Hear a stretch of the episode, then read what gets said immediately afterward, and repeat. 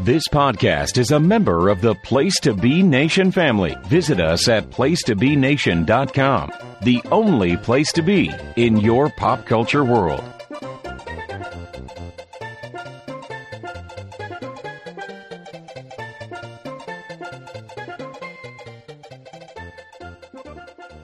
Place to be nation. Welcome back to another edition of Making Mount Rushmore here on the Pop Experience. I am your host slash moderator and panelist for this episode, Steve Riddle.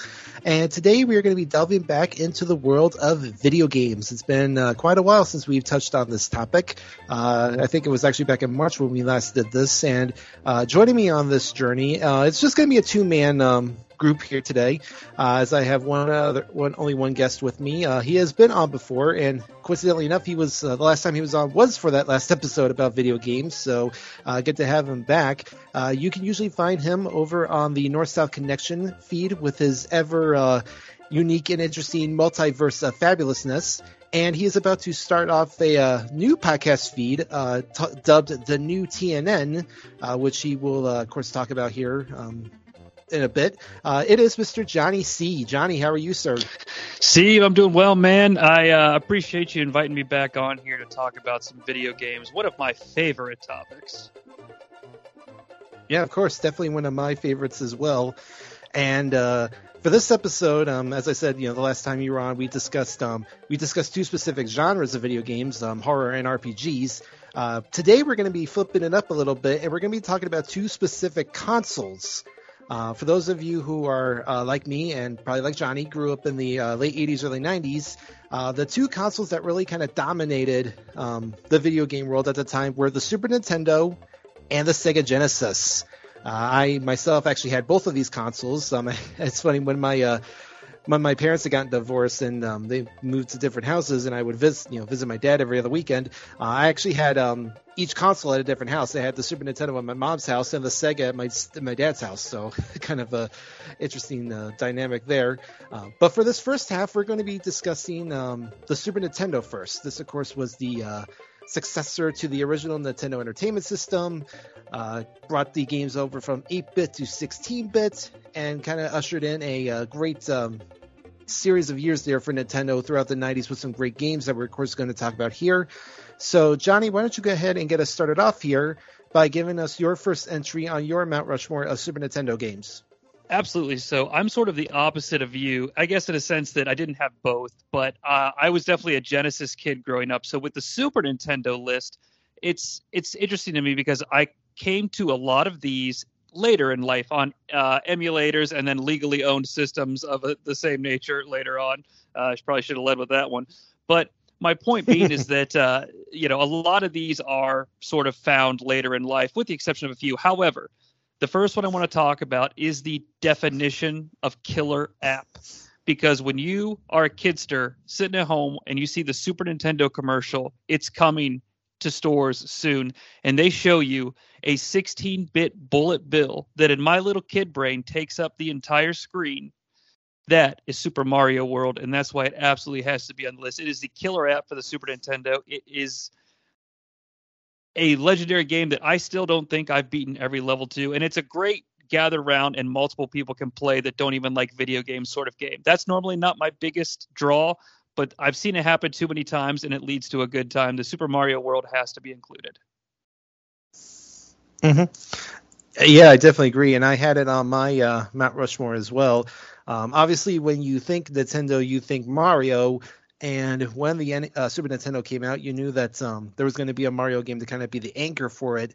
And after um, the success of uh, Super Mario 3, uh, I think that uh, Nintendo was definitely in a position to try to you know build off of that. And when Super Mario World came out, um, seeing it in 16 bit seeing like the graphics of it really um, was just so unique and um, the you know you know it introduced us to Yoshi.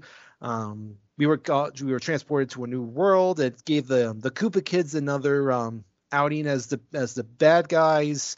Um, and just the the numerous um, pathways that you could take uh, throughout the game um, to get to like those um, those secret levels and just you know just the amount of hours you can just put into this thing i think really um just made it one of the best games, um, not just for the Super Nintendo, but in gaming in general. I mean, you still it's still considered one of the uh, the greatest games ever made, and it would actually be the best selling uh, game of Nintendo, Super Nintendo game of all time with over 20 million copies. So uh, definitely a big home run there for um, for Nintendo, and definitely continues the um, the run that Mario was on at that point. So definitely a good pick, and definitely I think if we ask a lot of people, this would definitely be on their Mount Rushmores. Of, yeah, even um, even if you take away games. even if you take away the gameplay elements, just the spectacle and showmanship of the entire presentation. You know, the first time you boot it up and the first time you experience some things for the first time, I, I, don't think it can be understated how much of a graphical leap it was. And then the animation style was also unlike anything you would see on the Genesis at the time as well. So it really was a wholly unique experience. And for the longest time, only like one of two games you could own. Uh, you know, it, I can't. I don't. Do you know if is, is F Zero the other game that came out the same day as launch day?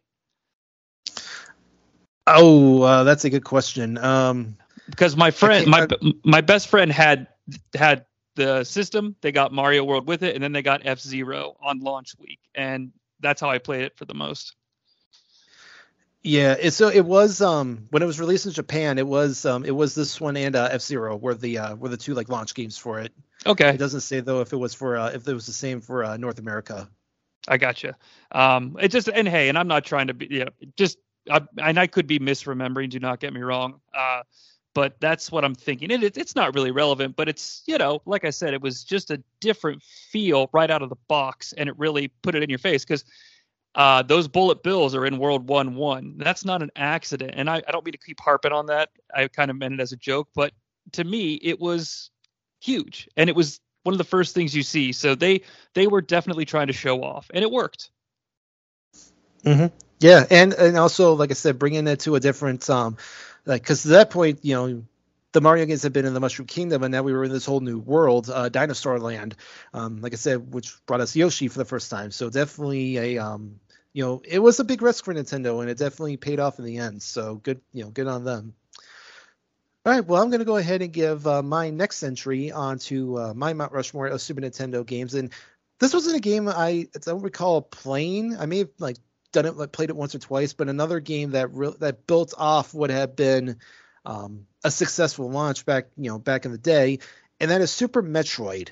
Uh, this, of course, was released in 1994. It was the third installment in the Metroid series, following the original Metroid, of course, and then the uh, the Game Boy uh, Metroid 2 Return of Samus game. Uh, similar to Super Mario World, this definitely um, this game built off the um, what Metroid had you know begun back in when it first was released, and another game that was released to real critical acclaim. I know a lot of people out there probably thought this game was better than the original Metroid, and some probably consider this still the um, still the best game of the Metroid series. Uh, did very very well. Um, it was one of the uh, top 10 selling games of 94 when it came out. And it kind of gave another um, level to um, to Samus as being one of the uh, iconic characters of not just Nintendo, but of uh, video gaming in general. Uh, and I know, Johnnie, you had this on your Mount Rushmore as well. Yeah, and ironically, this is a game I didn't come to until the pandemic. Uh, now, I grew up playing Metroid and Metroid 2 for Game Boy, and then uh, when I was in college, uh, I got a hold of Metroid Prime, and that's a, oof, what a good game. But I got a I got an SNES Classic um, a little bit before the pandemic started, and Super Metroid was one of those bucket list games, and I could never really get it to emulate quite right because uh, I was. But that's a story for another time, or maybe somewhere else. But my point is, is that uh, I came to it. It's a beautiful experience. I think it probably is remembered so fondly uh, because it's an enhancement in every way over the original, um, graphically and presentation wise. Um, music we could debate back and forth, but I think that the there's a certain plot element. There are plot elements added to it this go around too, so it endears it more to the fandom as if ah now we understand things just a little bit more on top of having a great experience. Mm-hmm.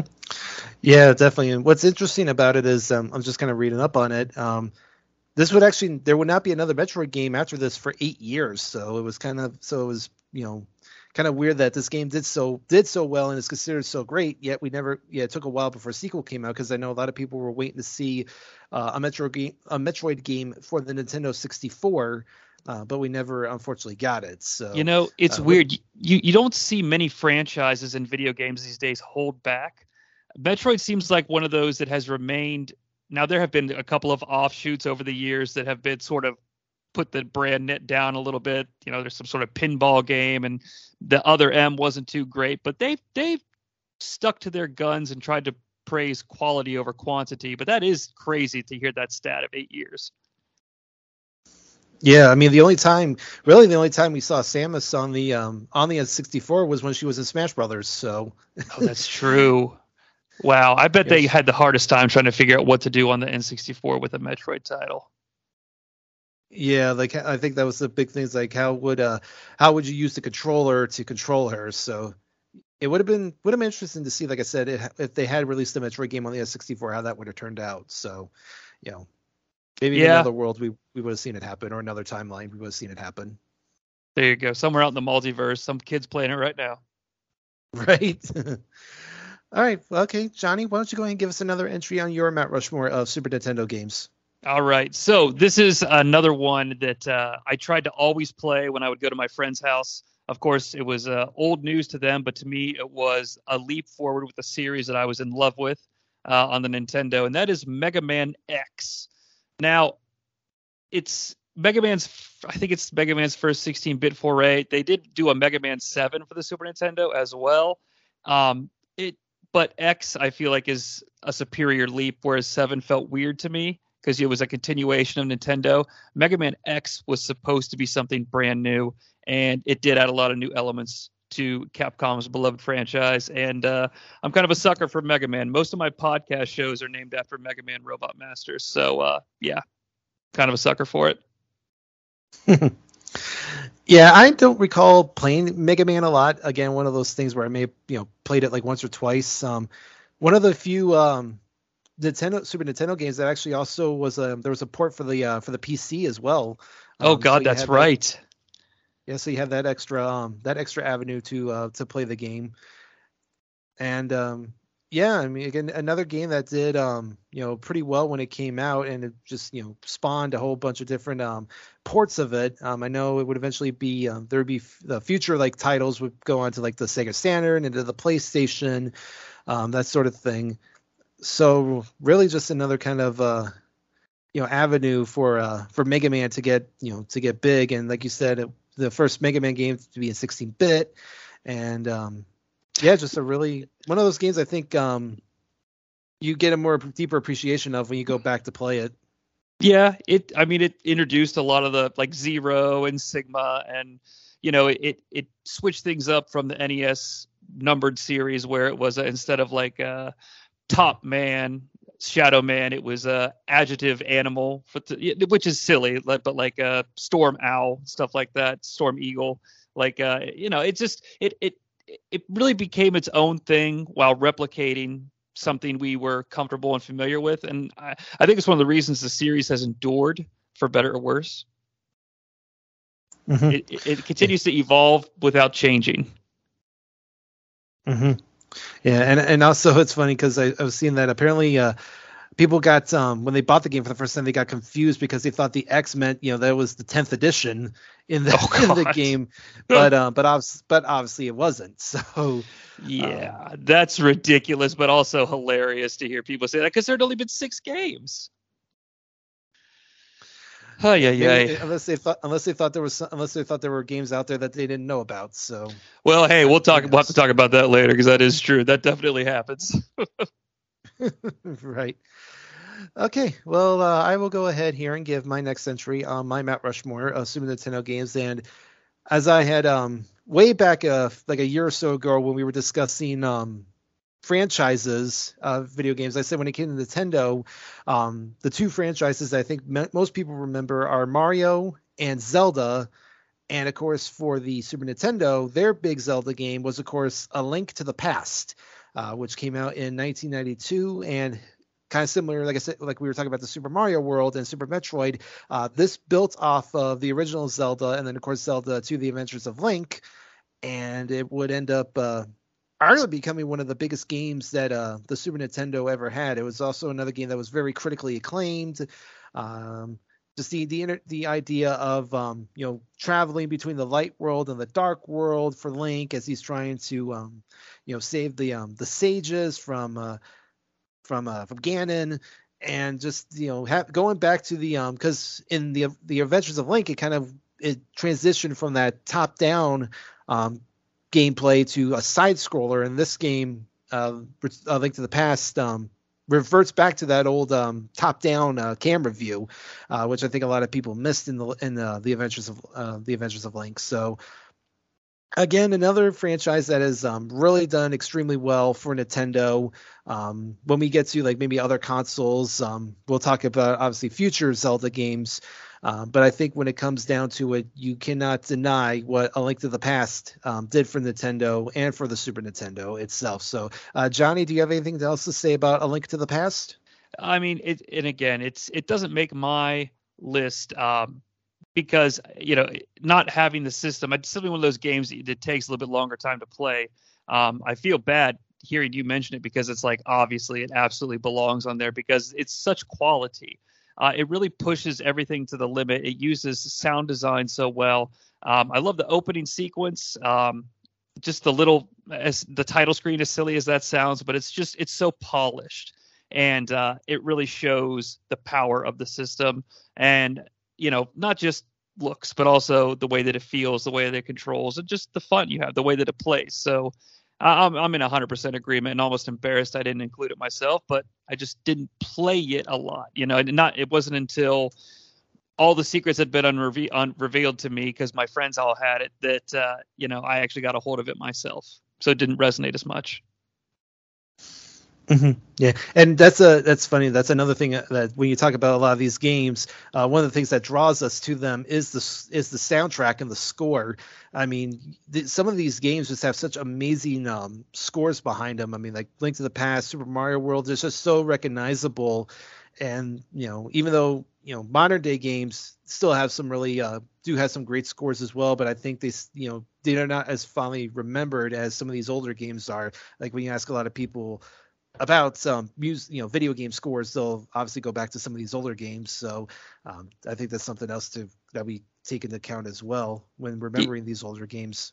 Yeah, the scores are important too because they can actually create like thematic elements, and it almost becomes kind of like Star Wars. Every character has a special motif that they play, and, and those pass from generation to generation uh, you know, Zelda's Lullaby or the little tone it makes when you find a secret or the overworld theme. Those things persist, and that makes it, you know, something that we want to return to. It's artistic, dare I say. And, you know, Nintendo is one of those companies that early on showed that you can be artistic without a huge narrative. It's kind of their bread and butter. So. Mm-hmm. Yeah, absolutely. I totally 100% agree with you on that one. All right. Well, uh, you've only got one entry left on your Mount Rushmore Super Nintendo games, so why don't you go ahead and give it to us? Well, speaking, it's kind of funny because it's almost the opposite of what we just said. Uh, obviously, it's a Super Nintendo game, but it wasn't published by Nintendo, whereas they sort of keep their narratives thin but rich. Um, this is a game that has, well, I was going to say a rich narrative. It does, but you really have to look in between the cracks to get it. Uh, it is a role playing game, big shocker, and I almost am embarrassed because it was on the RPG list that we talked about the last time I was here. But it's it's Earthbound. It has to be. I mean, it's a ridiculously unique experience um, that could have only been hel- had on the Super Nintendo. Uh, you know, there are some other great RPGs out there that aren't necessarily console exclusive and have been readily available in a thousand different ways over the years. But Earthbound has remained constant. It's a it's a standard of uh, excellence, maturity, but also it's just a video game, and it's just a video game. Uh, it is it wears its presentation openly, uh, but it has a lot more to it underneath, and it's a pretty fun RPG too. So why not? Mm-hmm. Yeah, I do remember when we uh, we did talk about this on the when we talked about RPGs, and it's funny because when it was first originally released in the U.S., it didn't um, the buzz behind it wasn't too um, too well well received, and um, sales were were pretty were actually not too good. Um, it's not it wasn't until like years later that it, it got the um the recognition that I that it definitely deserved and um and also you know I think a lot of that also was when uh, Ness became a uh, was in Super Smash Brothers as a hidden character um I think that you know that was one of the bigger surprises of that at that time and it kind of gave a almost like a um kind of reintroduction of the of the of the um of Earthbound and the that series as a whole yeah, I, I, it's funny. I remember that and being like, "Who's this kid?" Because I, it's a game that you know I played uh, later in life, but and it's not. You know, the sad thing is to well, it's not. I don't know if it's sad, but I, I sit here and I realize that it's a kind of an obvious pick, and I also know that it's not like a perfect game. It can, you know, it's not, but it tries so much in a genre that uh, you know is pretty cut and dry a lot of times, especially in that era um, I don't know, like it's just too too damn charming and too damn creative to not just embrace as sort of a mascot for this is what we were capable of in terms of the art of gaming. Uh, you know, and what, what I don't know if you mentioned the year, but it's got to be like what 95, 96 ish. Um, you know, with limited capabilities. Mm-hmm. Yeah, that, yeah, it was uh, June '95. It came out in the U.S. So Okay, so you could play Earthbound, watch King of the Ring, and then uh, go back to playing Earthbound. if if you even want to watch King of the Ring, so come on, pal, it's King Mabel. uh, that's a yeah, that's a you if you want uh, more in-depth analysis on King of the Ring 95, there's a bunch of other podcasts out there that have done a far more in-depth analysis on that than I think anyone else could do. So for sure, I don't. Uh, yeah, yeah, definitely, it's not here. no, it's not. All right, well, I will uh, go ahead and give my last entry on this uh, on my Super uh, Mount Rushmore Super Nintendo games, and this is one where I could have gone with um, any of them in the series, but I of course went with the first one here, and that's of course Donkey Kong Country, uh, which was released in 1994. Uh, it was kind of the first time that um, that Donkey Kong had been uh, transitioned from a villain um, to a to the hero. Um, this is where we get the debut of his of Diddy Kong and uh, they go out and try to um, say they recover their bananas from uh, King K. Rool and his Kremlings. and um, like I said, it def- it spawned two um, equally good games. Uh, you had Donkey Kong Country 2, Diddy's Kong Quest, and then Donkey Kong Country 3, uh, Dixie Kong's Tr- Double Trouble. Um, the third one I remember playing actually a lot more than I did these uh, first two, but um, you know, like I said, Donkey Kong Country definitely um, it um, you know, kind of you know brought Donkey Kong into a new light. And again, it's one of those things where it's like you could take so many different paths um, across all the levels. Um, you get to be different um, animals at certain points. Um, and again, one of those games that's still considered one of the best of all time, and brought, like I said, brought Donkey Kong into a you know whole new um, light after he had been just you know known for that at that point as the villain in the in the arcade game. Um, so I thought that this game definitely um, deserves some recognition here. Um, Johnnie, do you have anything else to say about Donkey Kong Country? Yeah, uh, I mean, I completely agree with you. It, it revitalized the IP completely, and, and, it made Donkey Kong something you could. I mean, I know the arcade game is like legendary and competitive and stuff like that, and I'm not trying to take that away from it. But in terms of like home-based entertainment, not trying to sound like Vince McMahon. That's a real phrase, home-based entertainment. Um, like it, it completely made Donkey Kong something that like my kids know who Donkey Kong is. You know, it's probably from Smash Brothers, but Donkey Kong wouldn't be in Smash Brothers if it wasn't for Donkey Kong Country. And you cannot deny that, especially the first one, the the presentation of the characters in motion and the and, and, the enemies and what have you. It was like watching a Pixar movie compared to a Disney 2D animated film at the time in terms of how different it felt. I don't know how they rendered the graphics or what system they used. I don't have that those technical specs and knowledge, but uh, it was impressive uh, to me anyway. They also, uh, my friend who had the Super Nintendo had some VHS tape that was like the making of Donkey Kong Country or yeah, some sort of like 15 minute tape that Nintendo Power sent him, and we watched it incessantly until that game came out. I was ready to go to his house and use his Super Nintendo to play Donkey Kong Country. Yeah, I I, it's, uh, I actually remember um, I had um, a pair of Nintendo uh, Power tapes that they used to release, and coincidentally enough, they also revolved, but it wasn't about Donkey Kong Country. One of them was about Donkey Kong 64, ah. with uh, Jet Force Gemini, and then um, the other one was about Diddy Kong Racing, which I was gonna, the, which I was gonna actually make a point about the fact that um, you know, thanks to this game and more particular, you know, specifically the next game, Diddy Kong really became um, as big of a name as Donkey did. I mean, the fact that Diddy got his own um, racing game, and he's been you know featured a lot more prominently in like the the Smash Brothers and the Mario Party. Um, so I think he def um, you know thanks to this game you know thanks to this game that uh, Diddy Kong you know became a household name right up there with Donkey. So Diddy Diddy Kong has a little bit of Poochie syndrome though. You know, he's got the backwards hat and uh, he's a little more hip than Donkey. But but I do like Diddy Kong. But he's definitely one of those '90s. Uh, there's another one on the other system we'll talk about. This just sort of hip animated mascot characters. yeah, never, never thought I would ever hear Diddy Kong uh, be compared to Poochie of all people. I mean, you know, I mean, you know, and I'm not. Diddy Kong has more credibility. I'm just saying that he he's just he's like eight percent Poochie. well, Diddy's not going to be um, Diddy's not going to get in a rocket and go back up to his uh, to his home planet. And, that uh, is true. destroyed along the like, way. So D- Diddy Kong was embra- Diddy Kong was embraced by the culture. I just feel like his hat makes me feel like someone sat in a you know a couple of people sat in a room and were like, how can we make Diddy Kong cool?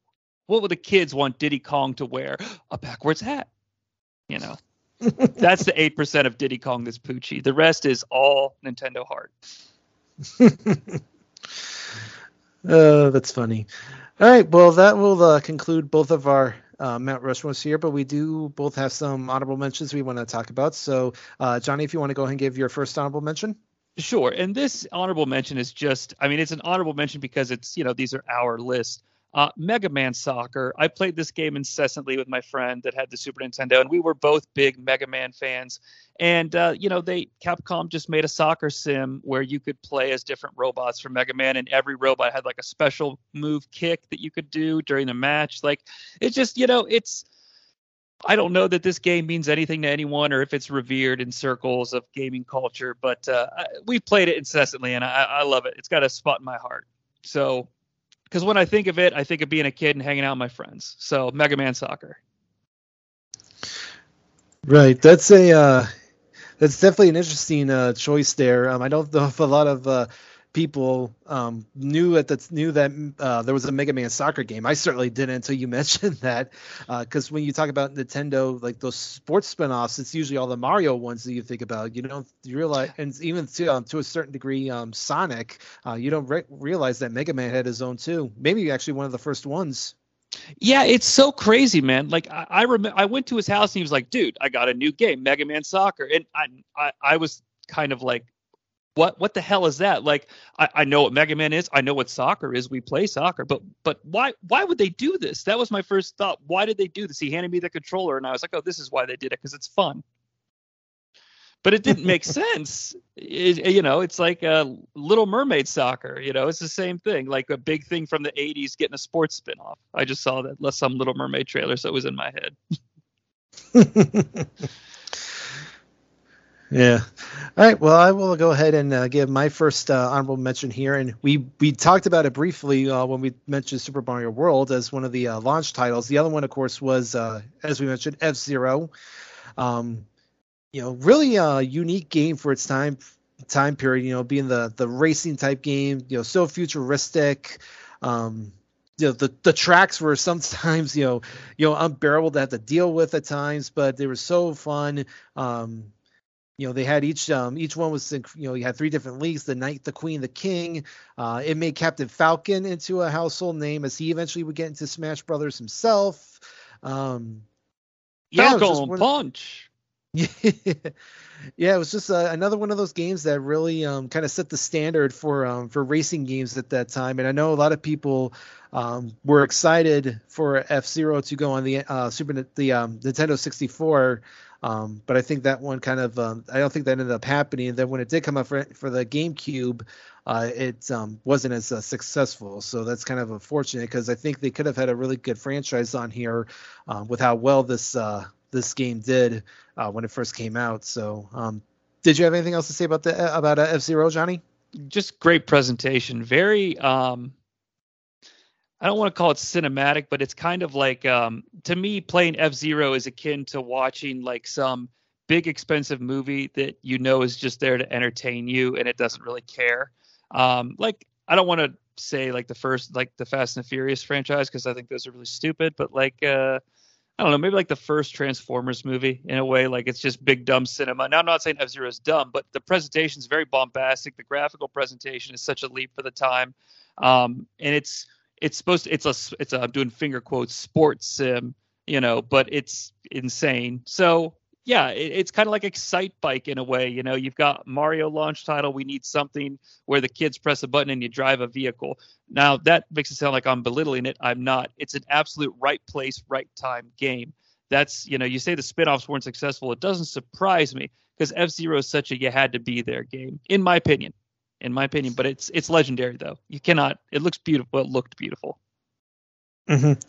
Yeah, kind of similar. And another uh, racing game. I, I didn't have it on my list, but I do remember playing a lot. Um, Hyperzone, kind of that same, uh, kind of that same thing. So the, we're just, you know, the tracks were really cool. You had to fight off all these these bad guys while you were um you were racing. So I thought that was, you know, I thought, thought I would mention that as well, just because I do remember playing that game a lot. Um, all right, Johnnie, why don't you go ahead and give us the next uh, honorable mention?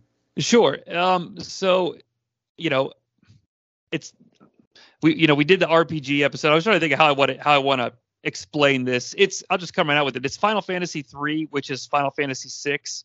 I mean, some would say it's the best Final Fantasy, and if it's the best Final Fantasy, that means it's got to be in consideration for one of the best, you know, at least top ten games of all time, because I think that franchise has cachet to it, regardless of what uh, they've done to it over the years. And um, but I've been able to play it in so many different ways on so many different systems, and I never experienced Final Fantasy three or six for the SNES as an owner, just a secondhand. You know, I first played six on the PlayStation. God help me with the awful loading times. Um, but uh, you know, it, you have to. It has to be spoken of. It, would be uh, cosmic sin not to. Mm-hmm. Yeah, I think we we did talk about this too when we were discussing RPGs.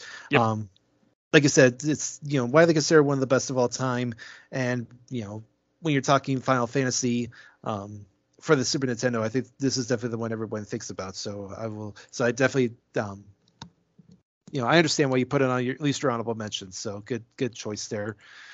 So uh, all right, I'll do another entry on my uh, honorable mentions and another franchise that really um, that kind of launched into the stratosphere thanks to the Super Nintendo, uh, Star Fox. Uh, it was the uh, yeah, it was the so it was the first um first game, of course, for the Super Nintendo. Um, and it just again one of those games that kind of broke the mold when it came to just having that you know the the style of animation and the you know the gameplay. Uh, it, you know, introduced us to, like I said, to Fox McCloud and his team, uh, Falco, Peppy, and Slippy, um, as they fight uh, the battle against Andross. And it's just one of those games that um, just visually just absolutely stunning. And as we would see as we would get future games, you know, they just kind of continue to build on that, and it made um it made Fox a you know a, a household name, especially as we got into the later years. So I definitely excuse me, uh, think that this game deserved at least a mention on my honorable mentions as one of the better, um, as one of the best games that the Super Nintendo um, ever came up with. So, um, Johnnie, do you have anything else to say about Star Fox? Yeah, I mean, I don't know what the Super FX chip did, but I know that Star Fox had it because they had such great commercials. I actually, even though I didn't own, like I've said numerous times, I don't mean to be redundant, a Super Nintendo. I had a Star Fox poster that I got out of an Electronic Gaming Monthly, I think it was, up on my wall for years because I just loved it. It was all four of the animal characters looking out into space, and there was people in costumes, and it was like Star Fox. Um, the gameplay I've never really fallen in love with. Um, I love do a barrel roll, but that's Star Fox 64. But I mean, geez, you want to talk about influence? I mean, Google, for better or worse, one of the largest pieces, uh, one of the largest things that we interact with as a society, uh, in our day-to-day lives, you type in do a barrel roll and it reacts to it. I mean, that's that's a legend. That's makes you a legend, Mr. Wayne. You know, I mean, come on. Yeah, that's that's good. And then also the fact that this gave um you know was one of the more unique uh, levels of uh of how you progress with the story where you know you would get to pick you know which path you go on and it would determine the difficulty that you would take. So um that was also I thought very interesting. This is the one with the noises for voice acting, right? The blah blah blah blah blah. I think so, yeah, because then by Star Fox 64 they actually had um actual dialogue. Yeah, but you know what though, it still works. Like it, it works. I don't, I can't really explain it, but it it it it works for me. Mm-hmm. Yeah, I agree. All right, uh, Johnnie, uh, why don't you go ahead and give us the next uh, honorable mention that you have? I think is that all of mine. Oh no, I, have, I have one, more. one, more. That's right. No, and you know what? It's so funny. I do have one more, but this is the one that uh, I never really played. But but here's the thing. Let me explain because that's a bold statement. I'm about to say it's an honorable mention. I haven't played it. Mario Paint, because Mario or Mario Nintendo, I feel like has always been on the cusp of trying to find new ways uh, to create home interactive software. And Mario Paint is sort of, in my mind, the genesis of that. It allowed people to compose music, to make pieces of art. You know, it's you know, and, and even something as silly as like Wii Fit, which is they're not the same type of game, but they're the same type of concept. We want you to use our system to entertain yourself at home doing something. And it's primarily video games, but every once in a while, they really think outside the box and try to create an experience. And I think Mario Paint is an early example of that, and I think that's to be commended in gaming, personally. Mm-hmm. Yeah, I agree. I mean, I, I did have Mario Paint. This, of course, was it was interesting because this came with like the um the mouse and the um the the pad the mouse pad. So it was you know kind of unique. You know something that you would usually use for a computer to be able to use for a um for a you know console like this. And yeah, just like you said, the ability to just make your own you know make your own art, make your own music, you know, play these little mini games. I mean, the fact that you know the opening tile screen you know was basically just like the title Mario Paint, and then you'd have like a little Mario walk, you know, running back and forth across, and every letter you clicked, something different would happen. Um, you know, just you could just like do that alone for like you know five ten minutes before you even start the game and be entertained by it. So, um, but yeah, I mean, it, was just such really you know very unique for like you said for the time. Um, you know, just again the different options that you had um, to be able to do so. Yeah, I, that barely missed my my honorable mentions, but definitely, um, I'm glad you mentioned it because I think it is definitely, you know, it was definitely groundbreaking for the time that it came out.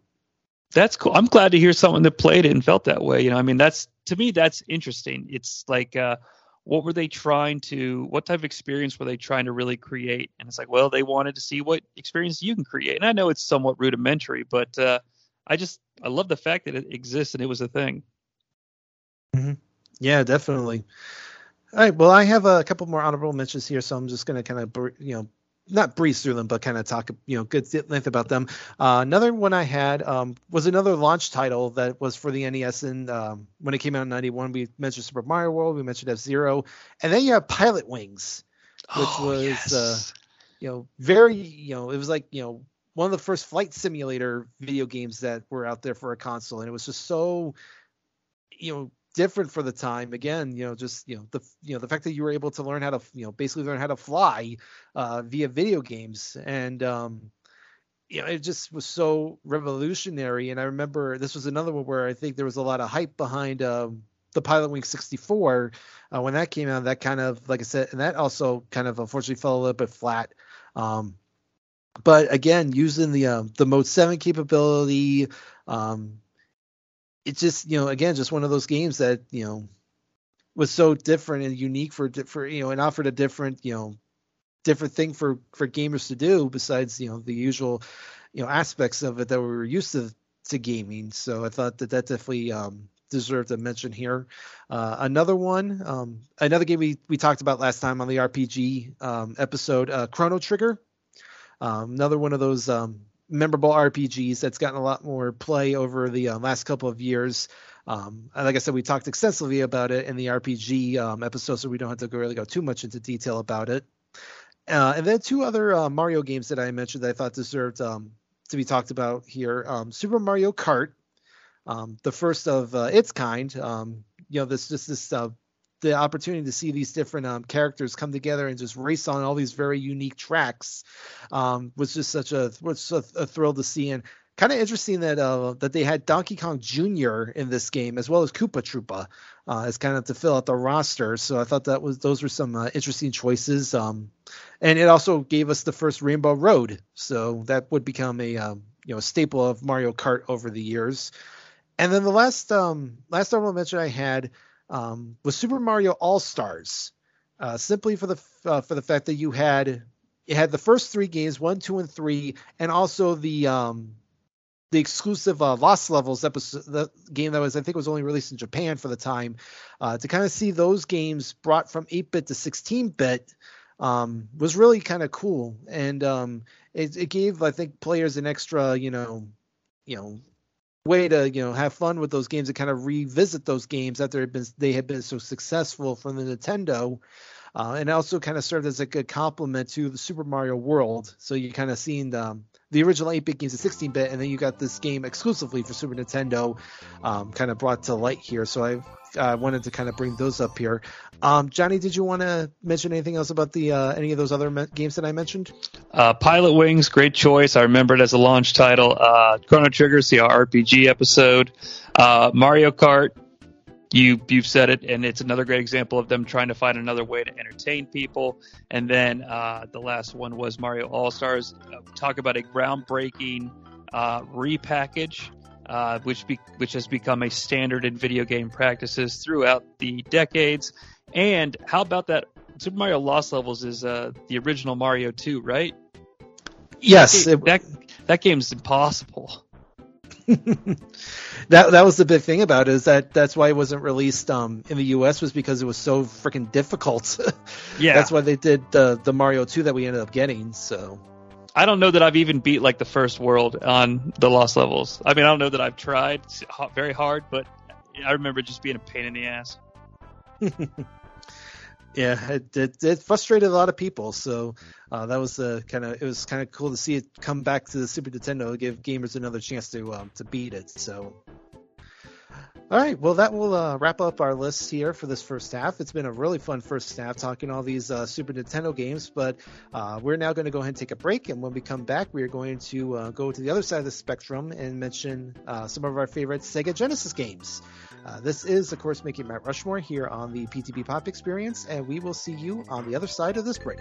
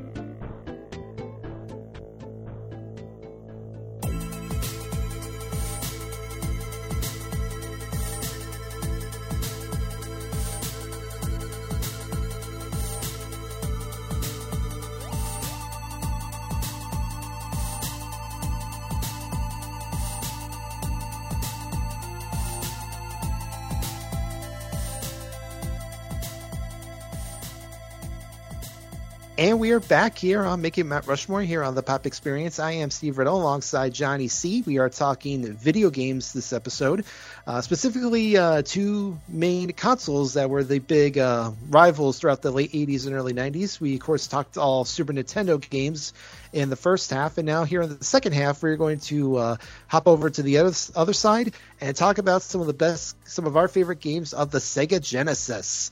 Um, it was, like I said, the uh, chief competitor to the Super Nintendo in the early 90s. And as I had uh, mentioned, um, I had this at my uh, dad's house while I had the Super Nintendo at my mom's house. Uh, so I was able to play uh, the best of both worlds here. So I'm going to go ahead and get um, get started here with uh, my first entry, my Mount Rushmore of Sega Genesis games. And this is a game that I didn't play a lot of um, back in the day, but I know it was really big when it came out. It was really um, you know considered one of the best Sega Genesis games at the time. Excuse me, and that is um, Streets of Streets of Rage 2. Uh, this, of course, was the uh, sequel to uh, Streets of Streets of Rage, which had come out in '91. Um, again, it was one of those games that I didn't um, play a lot of. I know um, it's funny. One of the games I remember playing a lot of um, that I didn't mention about on the Super Nintendo um, was Final Fight. And, yes. Uh, this was kind of the, almost kind of like the um their answer to that. Um, but I know it was just again one of those like you know side scroller beat 'em up games um, that are always a lot of fun to play. Um, I, I loved playing the Final Fight games, and I know um, if I had played Streets of, Streets of Rage, I probably would have really loved this game too. Um, again, just really successful, built off that first game.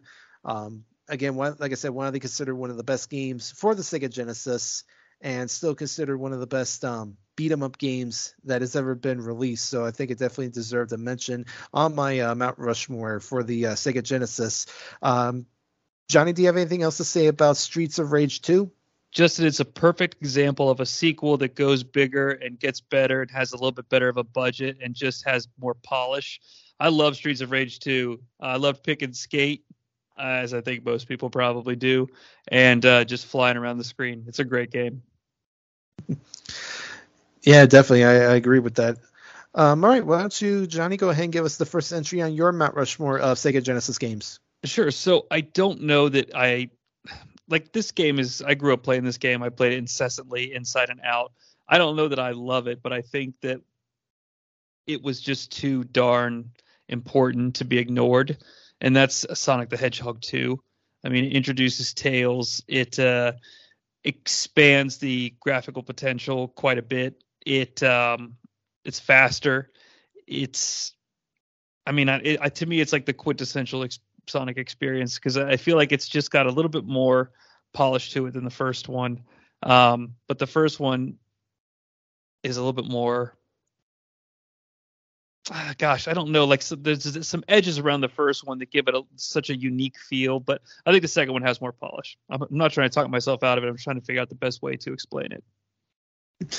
No, I, I, I, get what you're saying, and I actually had um I had Sonic 2 on my Mount Rushmore as well. Um, obviously, when you think Sega, you think Sonic, um, and you know that first game was so incredibly you know you know huge when it came out that you know there was I think was a lot of um, expectations for the second game, and um, it definitely did very well. I mean, like you said, you know we introduced us to Tails. Um, the the soundtrack for it is really fun. I love the um I actually love the um the music for the boss battles. Um, those are some of my favorites. Oh, um, yeah. You know, doing the um, you know, it was always fun to you know go into the like when you do they do the whole um like the half pipe course to get to the chaos emeralds. Um, that's a lot of fun, and just the ability to kind of go back and forth between Sonic and um and Tails. Um, definitely, I think you know brought a little extra juice to the um to the game. So um, again, it's one of those things where you can go either way with those all the Sonic games, um, and I'll probably mention that um, when we get uh, later in the later in the list. Um, but I think um, if you ask a lot of people, they'll probably say that while Sonic, this first Sonic, laid the groundwork for things, it was Sonic 2 that you know built on it and made it even bigger. So I definitely don't knock you for putting Sonic 2 on the, on your list. So great choice there. Thank you. All right. Well, uh, why don't you go ahead and give us the next entry on your Mount Rushmore of Sega Genesis games? All right. So this is a. I don't know how I was first introduced to this game, but it, it's to me it's an absolute classic. It's Shadow Dancer: The Legend of Shinobi. Um, I think it's Shinobi 3 in the canon. I'm not entirely certain, but uh, this I feel like this is an early Genesis game uh, where you control. It's a side-scrolling ninja game. Uh, you have a dog that you can sick on people. It's tremendous. Uh, great score. nice cinematic presentation, um, multiple gameplay model modes. You can play with a sword or with ninja stars. Um, difficult.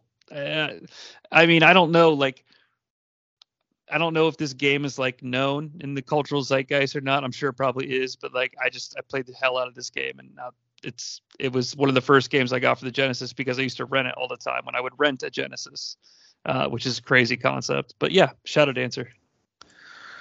Mm-hmm. Yeah, uh, this is one I don't remember a ton of. I might have seen, um, might remember seeing commercials for it, but um, but yeah, like you said, definitely I think built off the uh, the previous um the previous games, um, coming out in 1990, uh, being one of the top games of the year. So yeah, it's definitely one of those ones I think I might want to um at least revisit and because uh, I do know it was very popular. So definitely one I think is one that's worth a re a reboot or I mean a, a relook at. So good choice. The dog, there. the dog is just I mean it's such a gameplay concept uh, that I don't know it really just it grabbed my attention and then it goes from there. It's just been a good game.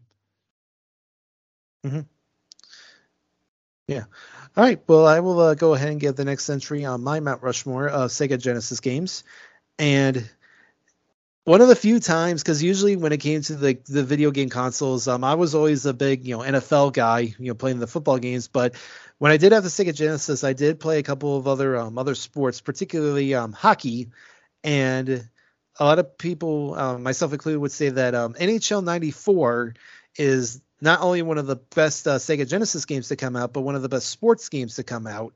Um, you know, you have the ability to do, you know, um, you know, play either exhibition games or you know, do a playoffs, um, mini games, and it just, you know, the you know, just the graphics for it was just really cool.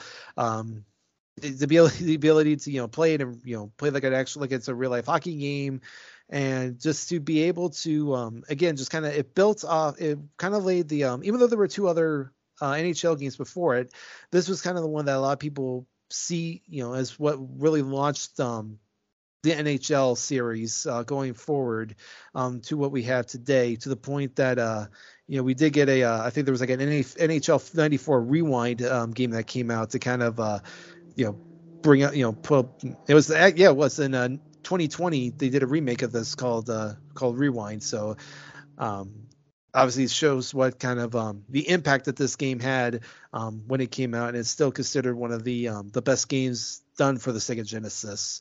Um, so Johnnie, do you have anything else to say about NHL '94? Is this the one that introduced one timers? Uh, it may have. Uh, actually, yes, it did. Okay. Um, so I pref I it's so funny. I I prefer NHLPA 93, but you're absolutely right in everything that you said. If that if that statement makes sense. I no, loved I, I I played a shit ton of NHLPA 93 and then ecstatically rented NHL 94 when it came out. I never purchased because NHLPA 93 was like kind of stuck in my muscle memory, but you're right. NHL 94 is the one that that made it a thing. Mm-hmm. Yeah, definitely. And like I said, it would um, we would see that continue on throughout the year. So, uh, all right, Johnnie, why don't you go ahead and give us the next entry on your Mount Rushmore of Sega Genesis games? All right, so this is another random one, but uh, it's a it's a port of an arcade game. Um, but it also had an original mode that you could play as well on the Genesis version, and that's the that was the main draw uh, for my nostalgia. But it's a game called Mercs. Uh, you may have played it in the arcade. It's a top-down Legend of Zelda style. Well, not at all, but it's a top-down camera view, uh, kind of like Ikari Warriors, but a little bit more in depth. And uh, like I said, it had a, a, a, Genesis exclusive mode that was like playing the actual arcade game, but it was kind of had like had RPG elements. And I just I played it incessantly, tried to find the best path. Like it's you know it's just one of those things for me as an individual gamer. I can't ignore how much uh, it meant to me playing. Well, that sounds really cheesy, but you know, just it was a big part of my game, but the experience uh, of playing the console. Hmm. Yeah. Um. I, I'm. I may have seen this in the in the arcade myself. Um. So I think I know what you're saying. I think I have seen it before. Um. Of course, it was the sequel to uh to the '85 game Commando, and um yeah, anytime you have those arcade games that you know were ported to any console, whether it be Sega, Nintendo, that sort of thing, it was always really cool to be able to play because you know that way you know you didn't have to you know spend a lot of quarters on it in the arcade. You can just play it at home. Um, doing like you said the top-down style for a game for you know basically what's a run and shoot game um, as opposed to an RPG is I think a lot is really cool. Um, the fact that you know that it had its own uh, you know unique um, mode for the Genesis um, helped it stand out as well. Um, so yeah, definitely a um, a good choice, and it's definitely I think um, when you think of uh, Capcom, it's definitely up there with one of their as um, one of their best games. So definitely another choice there. Another great soundtrack, and you know Genesis sound was so different from Super Nintendo sound, and I know that's a kind of a side path, but it's such uh, like I love I'm a big video game music enthusiast and you know I I don't know the technical specifications but man they just sound so differently but both so awesome. Mm-hmm. Yeah, it, it definitely it, they each have their own unique sound, um, Nintendo and Sega, so it it helped them be um, you know different from each other. So yeah. I definitely agree with you on that. It's crazy, especially when you think about games that were ported to both, how differently they were. Like that's not something you get. To, well, I guess it is actually. I was gonna say it's something you don't get to ex- experience, but uh, I was thinking of the exclusivity contracts most of these games have now, but then they go away. Mm-hmm. Yeah, that was that was the funny thing too. When I was putting my list together, I tried to make sure I wanted to pick games that were like exclusive for one console and weren't you know ported between the between the two. So completely um, agree. So, Although with, I, more every Mortal Kombat or Street Fighter for Super Nintendo is also really good too. mm-hmm. Yeah, because you, you, you forget how many games you know the two consoles shared. So you know. Was... Oh yeah, you would see a uh, a game advertisement in a gaming magazine or just a comic book or something and you would if the game looked interesting you would immediately go to the bottom right away and be like okay what is it on yes i have that you know sounds stupid right. but it's the truth and no, well, uh, going back to the you know the wrestling tie, um, those that you know remember the old calls, you know the old videos that came out in the '90s when they did the um, acclaim tips at the end. You know, oh, that's right. They would always Todd would always mention you know whether the game was for Super Nintendo, for Sega Genesis, or for both. So you know that was always um, pretty cool as well. Yeah, I um I reviewed uh, in in your house recently, and uh, they were trying to sell the WrestleMania arcade game the PlayStation version was the cheapest, the Genesis was in the middle, and the Super Nintendo version was still the most expensive at the time, even in '95. Uh, hmm. Just showing sort of like the you know how the video game wars were going at the time, and with Super Nintendo being cartridge based and Genesis not having as much going on under the hood. It's just craziness. Mm-hmm. Yeah, definitely.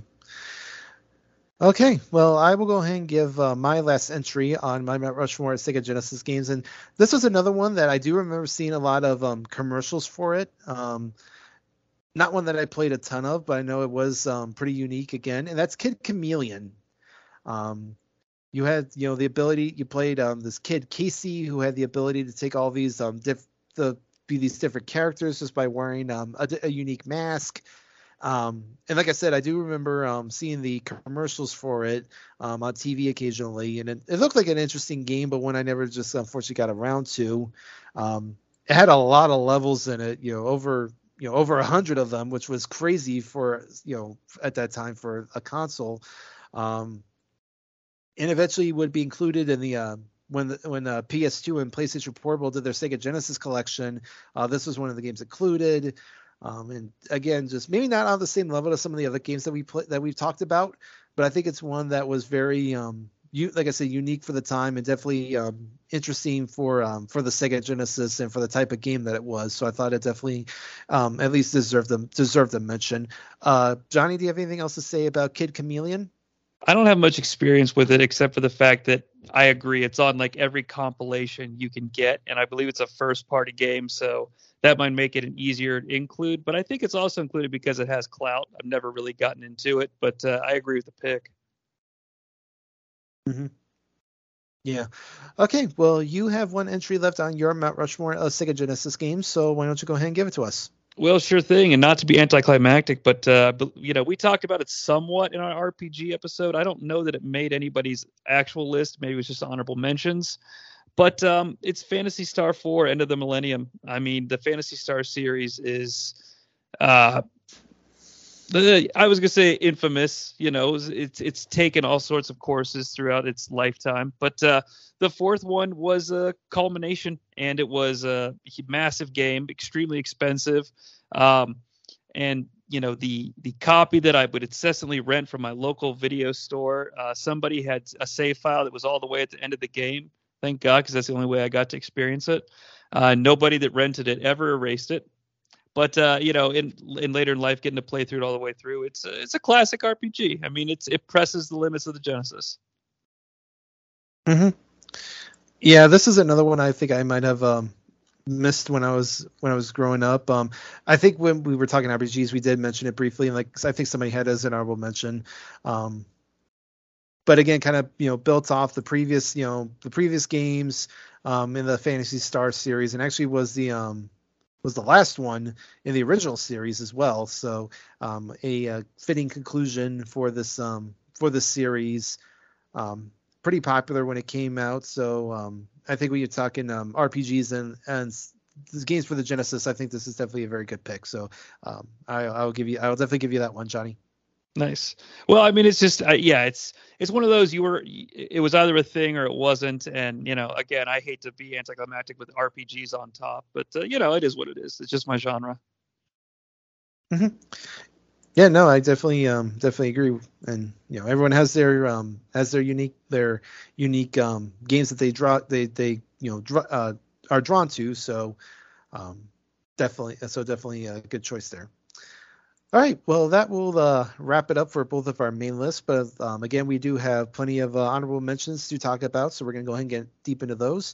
Uh, I'm going to go ahead and get my first honorable mention here, and that's a uh, a very interesting uh, game um, that tied into a great um, to an art to a great music artist at the time, and that's of course uh, Michael Jackson's Moonwalker, um, playing off, of course, the um, the movie that he did. Um, they turned it into a video game, and just just the absolute uniqueness of seeing a, a Michael Jackson game, um, especially for that time when he was really kind of hitting his uh, hitting his peak at that time. Um, really, it just I think was very unique. Um, you know, just you know the fact that you know following this you know the movie and you know some of the uh, you know the attacks that you had through that he did and the I think like one of his special attacks was like him doing his you know dances um, that caused all the enemies to um to die. So I thought I just thought that you know for the Sega Genesis it was um, very interesting um, just to kind of see a game with Michael Jackson in it. I thought definitely um, more to mention at least. Um, do you have anything else to say about Michael Jackson's Moonwalker? Oh, I love that game. Um, it really that's one of the games that drew my interest to wanting to play a Sega because I couldn't play that on regular Nintendo. Um, you know, I had seen the movie and uh, the game came out shortly after. And it is, it's, it. There's a lot of brand identity there, and I don't say that to be a to joke. Um, obviously, it's you know we're talking about at in the in the time that it would came out, but uh, there was a lot of cachet there. There was a lot of star power. So, but it is a great ridiculous game where you can make your enemies dance. It's fantastic. yeah, just I just remember the one where like he's in the graveyard and he's fighting all the zombies and he like busts out the special move and they're all doing the thriller dance. So yeah, I mean, and the score, the music too. I mean, all digitized, you know, 16-bit tracks of of his hits. I mean, it's it's tremendous. Oh yeah, definitely, definitely. All right, well, why don't you go ahead and give us uh, one of your honorable mentions?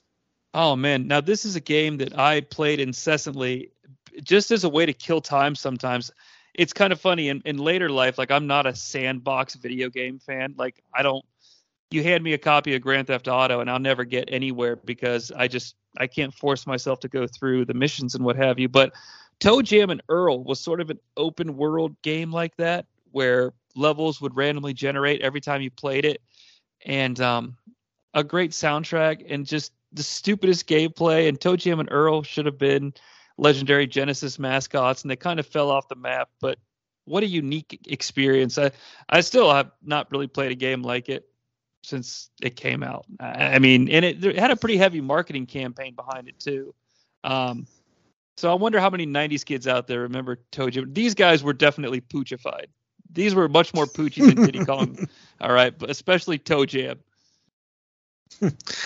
uh, yeah, um, I actually I had this in my honorable mentions as well, just because I remember just what an insane um, game it looked like, and it's funny. I'm the exact opposite actually. I love Grand Theft Auto, so I could play those. You know. So did you ever all... beat ToeJam and Earl?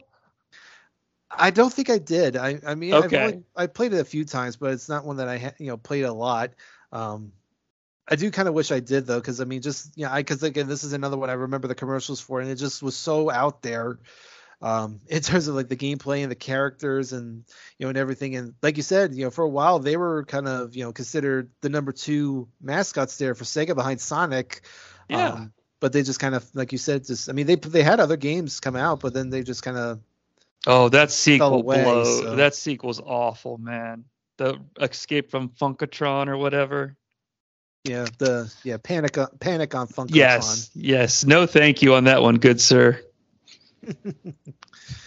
yeah, it's yeah. I think this is one of those ones where it's like you know what could have been. Um, but I think if you do ask a lot of um, kids that grew up in the '90s that did play the Sega Genesis, I think they will tell you that they remember they remember Toe, Jam and Earl. So, um, so definitely a um, one I think definitely deserves a mention. Yeah, I, now I kind of want to not like now I kind of want to play it because I got this song stuck in my head. So there you go. oh, good. All right. Well, I'll go ahead and give another one of my uh, honorable mentions here. Another game that I do remember seeing a couple times um, in com- in commercials. I think a few um, like it, there was a few like tie-ins with um some restaurants that they did with it, um, and that's Comix Zone.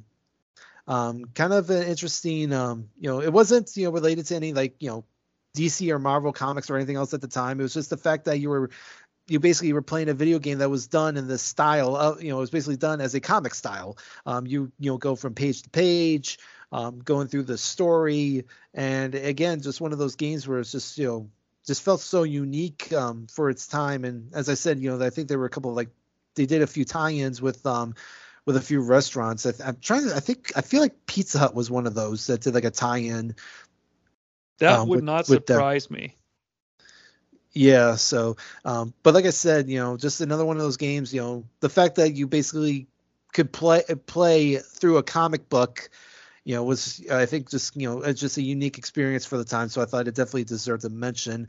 Um, did you have anything else to say about Comix Zone? I mean, again, this is another one of those games that's always on ported collections. Um, do you know if it came out later in the console's lifespan? Because I feel like this is one of the last games I had interest in, but I think I had moved on to play. I don't know. Like I've definitely rented it, but um, I just wonder why it didn't. Because I'm a huge comics fan. I don't know why it didn't. Well, of course at the time I wasn't, so I don't know. Yeah. Well, it came out in uh, '95. Okay. Well, I don't know. I guess yeah, that would have been this. Yeah, I got a PlayStation '95, I think because that's the year Mortal Kombat 3. I don't know. I'm sorry. I'm not trying to conduct therapy on the air here. no, it's all it's all good. Uh, that that will be another um another uh, the, you know possibly a future Mount Rushmore when we talk about the PlayStation, um, sure. some of the games there. So, um, all right, um, why don't you go ahead and give us another uh, honorable mention that you have? All right, so I I think this was a Genesis exclusive. I hope it was because I'm like you. I kind of wanted to stick to exclusives because uh, I know my next one breaks that. Um, it's it's a it's a racing game um, which I'm not a huge fan of, but this was sort of like professional wrestling mixed with like motorcycle racing, and I kind of loved it. It's called Road Rash. I don't know if you ever played it. Um, but uh, you know, it's a racing game where you can kick your opponent and use wep like find weapons, but there's like a little narrative that goes to it. Uh, most of the uh, CPU drivers have stupid names, you know, and, and makes them somewhat memorable. And you can get arrested by the cops uh, which is awful feeling when you're about to win and you get arrested. Um, it's just, it's a great little game. I mean, I don't know what else to say. It's, it's, I don't, I don't know if it's remembered or not, but I loved it. Yeah, I, again, this is one I think I may have played like once or twice. Um, I do. I, the, I remember I the, looking at it here. It looks like that they made this to kind of combat. Um, I think it was Nintendo at the time was doing a Mario Andretti Racing, so this was kind of their answer to that. Um, and I, yeah, just think you know the the fact that you know we you know it was so different, you know, that you now race on motorcycles instead of cars, and the fact that you can knock your opponent off the off the bike to you know get the to take the lead, and also the kind of interesting thing where you know you can get arrested, and that might you know affects you know if you're you know your ability to win. So um, yeah, it's definitely another good choice here. Um, it was another game that was like really you know critically critically acclaimed when it came out. It you know there were some you know sequels after it. Um, and it, it, you know, I think it's again one of those ones where I you know I think you may not think about it at the, at the moment, but then when you kind of look back and then you read about it, like, oh yeah, I, do, I remember that game. Yeah, it's a very Genesis. Like there are some games that are just like, oh man, that's such a Genesis game. And if you had the Genesis, you kind of know what that means. Uh, it's like ToeJam and Earl. It's just such a if you you either had a Genesis or you didn't. Mm-hmm. Yeah, definitely. All right, I'll go ahead and give uh, my next entry here, and another game that's kind of a, it's it was kind of it's kind of um, I don't want to say cheating because it was a Sega game. It was released on the Genesis, but it was also released on the Mega Drive as well, uh, and that's Altered Beast. Um, when I look at the uh, kind of the gameplay for it, it almost kind of reminds me in a way of um, Ghosts and Goblins, which of course was the uh, the real you know, kind of the Nintendo game of it. Um, but again, it's just one of those um, side scroller beat 'em ups. Um, you're basically um, you're trying to save Athena uh, from from Neff, and you know just all these different um, you know monsters and un- undead characters just all coming at you. And another game that was really um, it was kind of mixed. It had mixed reviews when it came out, but it ended up being one of the best game um, highest grossing games that came out um, in in uh, 1988. Actually, might be one of our the oldest um, titles we've talked about to this point. Um, but it really, um, you know, again was just very um, different and unique for its time and event. And I don't know if it spawned much of a franchise after this. Um, just because um, I think a lot of just because I think the gameplay was very um, you know not well received th- through it. Um, but I think it's definitely one when you remember Sega Sega games. This is one of the first ones you think of. Wasn't this packaged with the Genesis? Like it was, yeah. It was one of the packing games when it came out in '88. So yeah, I mean, this game's. Uh, I mean, I talk. I've talked on this a few times. Or casually mentioned I would rent a Genesis. You know, like when I got like. Uh, this is it was like a big thing, you know. My parents would rent a Genesis, and uh, Altered Beast always came with it uh, because it I guess when the video game store bought it, it came with it. So, but yeah, mm-hmm. it's a it's a great game. I mean, it's I don't like it's I I totally it totally belongs here. I just don't know if I'd run out and want to play it. Right. I, I, I agree with you on that. Yeah. All right. Well, I believe you have uh, one honorable mention left on your list, so go ahead and give it to us. Yeah, for sure. And it is a game that was that has the you know received some ports across platforms, but it's it's so special to me, and it's kind of like Streets of Rage 2 because it is a beat 'em up. So the the death of Superman was such a huge thing, and I wanted to understand it, but back then, not only was I a kid without money, but it was really hard to figure out what comics I needed to read to understand it. And yeah, DC Comics made a game, a side scroller beat 'em up called The Death and Return of Superman that told the story um, of the death and return of Superman with all the four imposter Supermen. And I mean, you know, Doomsday and everything. It and it kind of gave you just the what you needed to know. And uh, it was like getting to see almost like a new Superman movie or something like that. I don't know if that is adequately explained, but uh, it's the death and return of Superman for Sega Genesis.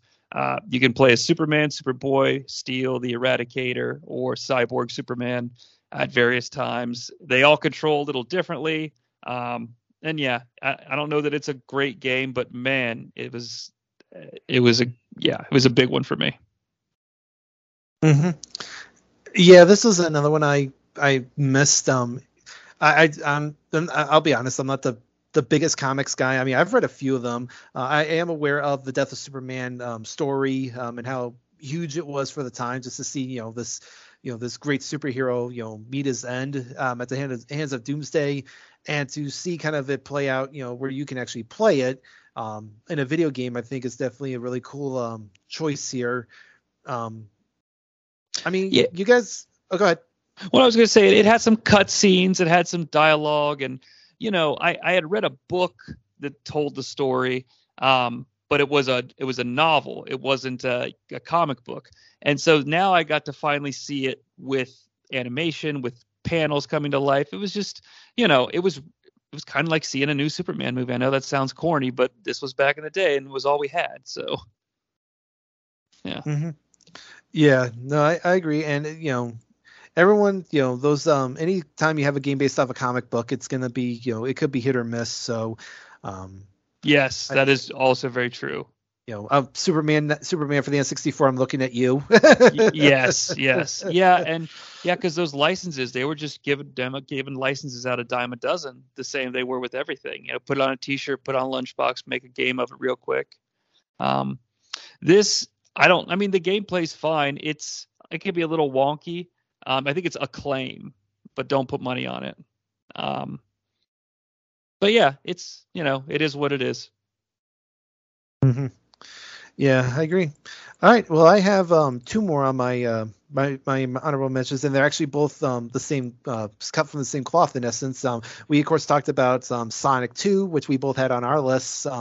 I did include the original Sonic the Hedgehog just because it was such a you know a big launcher for the Sega Genesis. Um, introduced Sonic, you know, to the to the lexicon. Um, you know, again, just you know the fact that you seeing this like side scroller, you know, collecting the rings, getting the Chaos Emeralds, you know, beating, you know, fighting uh, Dr. Robotnik. Um, it, you know, it was it, it he be, Sonic became you know to Sega what Mario was to Nintendo. So and it really started with this game. Um, and then I also had um, I did have Sonic three, uh, Sonic and Knuckles, Sonic and Knuckles. Um, on here as well, just because you know it introduced us, it did introduce us to Knuckles. Um, again, kind of co- continued to build off what Sonic and Sonic 2 did, and um, you know, just became another great um, addition in the franchise and made you know Sonic even bigger. You know, to the point that he got so many other games. Um, got a couple, you know, I think he had his own cartoon series, and then of course, you know, way, way down the line, we of course got the two movies that everyone had been waiting for all the time, and then, you know, when the first uh, trailer came out for the first Sonic movie, everyone got so freaked out just because of how Sonic looked, but it ended up, you know, they ended up, you know, altering it, and then it worked out in the end because both Sonic and Sonic 2 um, did extremely well and are considered some of the best uh, video game movies um, of, you know, of all time, which unfortunately is kind of a low bar because, you know uh, video game movies are have had a lot more misses than hits. Um, but I think again, when you're talking Sega, um, you have to include Sonic just because of how important he was to the franchise. Yeah, the I mean, console itself. Absolutely, he's their everything. Um, the the concept of Sonic and Knuckles too was also uh, kind of revol. You know, it was it was a risk in terms of offering something different, and uh, I think that should be always be rewarded. So I definitely agree with that. Sonic 3 kind of lost me um, personally. Uh, but Sonic and Knuckles was something that I rented quite a bit of. But Sonic 3, I don't know, I just I missed it, you know. Mm-hmm. But ironically, I loved 1 and 2, so I don't understand. yeah. Well, you know, we all have like I said, we all have um, our particular favorites when it comes to those franchises, so I was playing a lot of Mortal Kombat. Can I, I you know, the the Mortal Kombat for Sega Genesis, I feel like warrants a mention. And I'm not trying to hijack the show, my man. Please, I just because no, no. because you could unlock the blood, which I'm not seeing like okay, like yeah, it was important to me because it's that's the way the game was intended. But at the same time, you cannot look past how controversial that was at the time, and and it was uh, I don't know, it, it was quite an interesting time an interesting thing for people to care about. But I still remember the blood code because you know I had to memorize it because I wouldn't play without it. So I just got to give a shout out to the original Mortal Kombat. Right. No, I agree. I mean, like you said, you know, that was a huge, you know, huge game when it came out, and it was one of the, it is one of the games that was ported for both the Nintendo, Super Nintendo, and the Sega Genesis. And I, I can't remember if the Super Nintendo even had the blood code. Like, I feel like that was a, a Sega. No, it was all exclusive. Yep, it was all sweat instead of blood, and then uh, they even had different fatalities to uh, change it up so it wouldn't be as gory.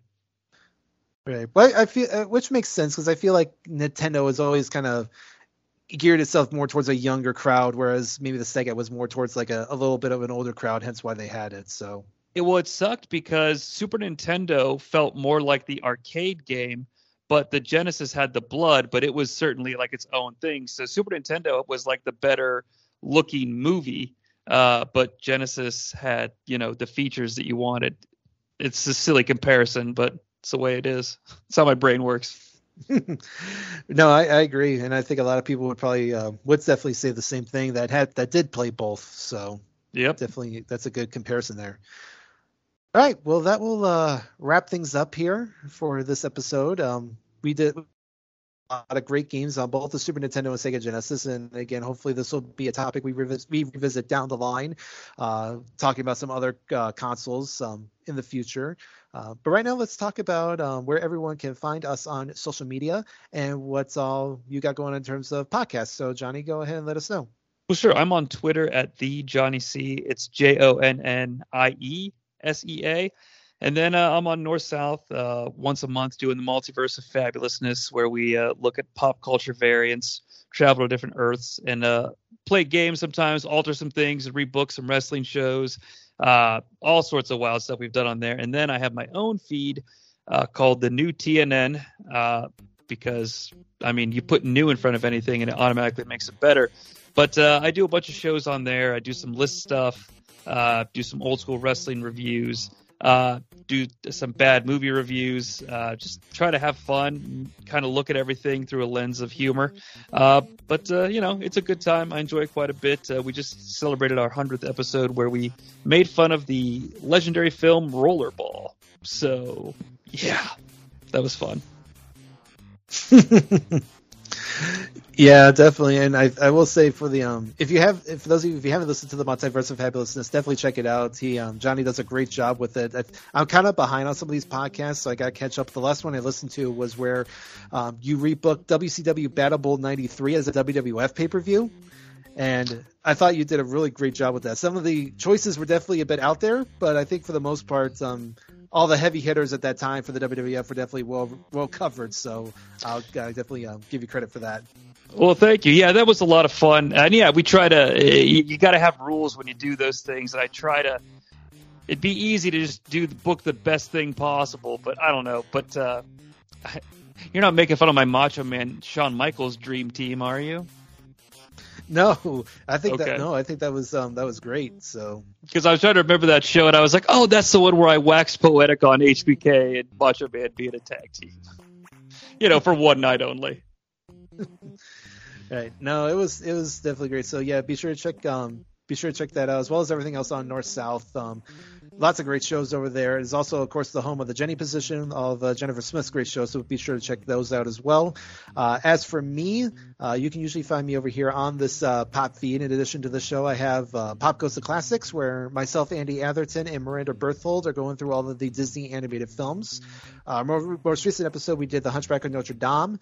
Um, lots of fun there. So our next episode will be Hercules. Um, hopefully, we should, um, if we don't do it this month, hopefully we'll be able to do it before the end of the year as we look forward to uh, continuing on through the journey into 2023. Uh, I also am part of the video jukebox song of the day. Uh, right now, it's pretty much just been me and Andy doing that, but we basically, um, what we do is every Monday through Friday, we live watch a music video and talk about it. So it's a lot of fun to do. Lots of great, um, different videos we've done. We do different theme weeks. Um, like for example, um, we recently did one where we covered all Weird Al Yankovic songs. And um, upcoming for our uh, for Thanksgiving, we will be doing a week all co- um, dedicated to songs about home. So be sure to check all that out. And you can also find me over on the PTB Wrestling feed, uh, where myself and James Grunberg have Extreme Resurrection, where we are going through the uh, the ECW revival that the WWF, WWE did. Uh, we are into 2007. Uh, last episode we touched on the two episodes going into No Way Out, so we are now going to be covering the uh, fallout from that and continuing on the road to WrestleMania 23. So looking forward to getting to some of those episodes as we continue the uh, ECW Originals New Breed feud. Um, you can usually find me again, find me over on um, the PTB Facebook page, uh, where we have a lot of great um, discussions, questions, um, occasional tournaments going on. So um, if you're not if you're not involved in that, you know, drop us a drop us a line, and uh, we'll invite you to join. Um, with that said, I want to again thank Johnnie for coming on and joining me here. This was a lot of fun, and I look and look forward to seeing what we have planned for uh, the end of the year. So for Johnnie Sea, I am Steve Riddle. This has been Making Mount Rushmore, and we will see you next time.